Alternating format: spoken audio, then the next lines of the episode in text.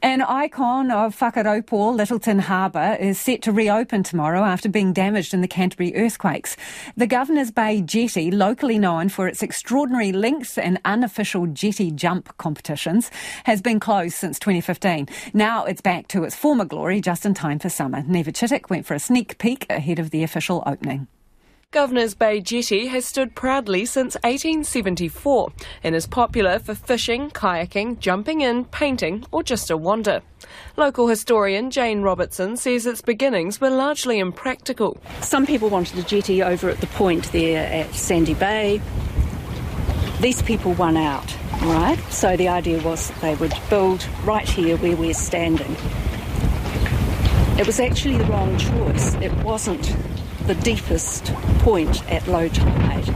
A huge extension in the early 1900s made it to the 300 metre length it is today. But earthquake damage has shut the hub of the bay for the last eight years. Save the Jetty Trust bought it off Christchurch City Council for a dollar on the condition they would give it back fully rebuilt.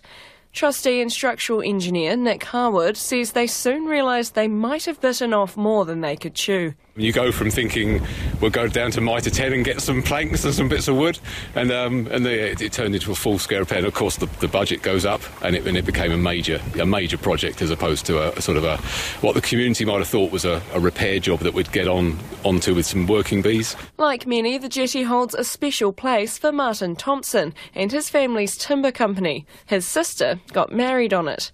He helped supply the 360,000 tonnes of timber needed, even sourcing some local wood from nearby Little River. We don't have the Australian hardwoods that have got the, you know, what's it, that class one, that 40 year plus natural durability.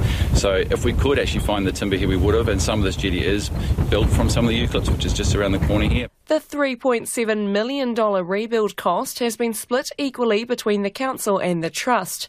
Trust Secretary Louisa Eads says from shovels to tea towels, the community has done every fundraiser imaginable to cover its half. We've had um, two art auctions where local artists have donated their artworks of the jetty in the local area and we've auctioned them off. We've made like 80,000 altogether from those art auctions, so that was really good.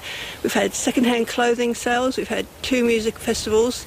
Um, we've sold a jetty beer. Two Thumb did a jetty beer, two lots of jetty beer um, batches. So we sold them. We've sold calendars, t-shirts.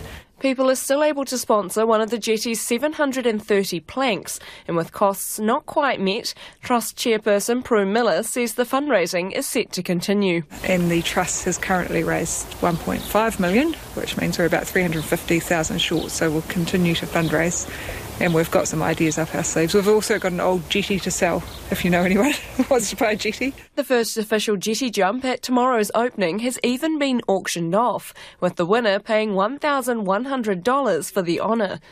Nick Harwood says the community's dedication and love for the landmark has been fantastic. The jetty has also been scone powered.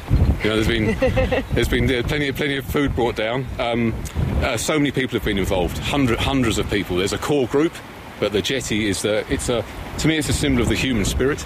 It's what, what can be done with uh, so many people come together. Thanks to them, it's now set to stand tall for another hundred years.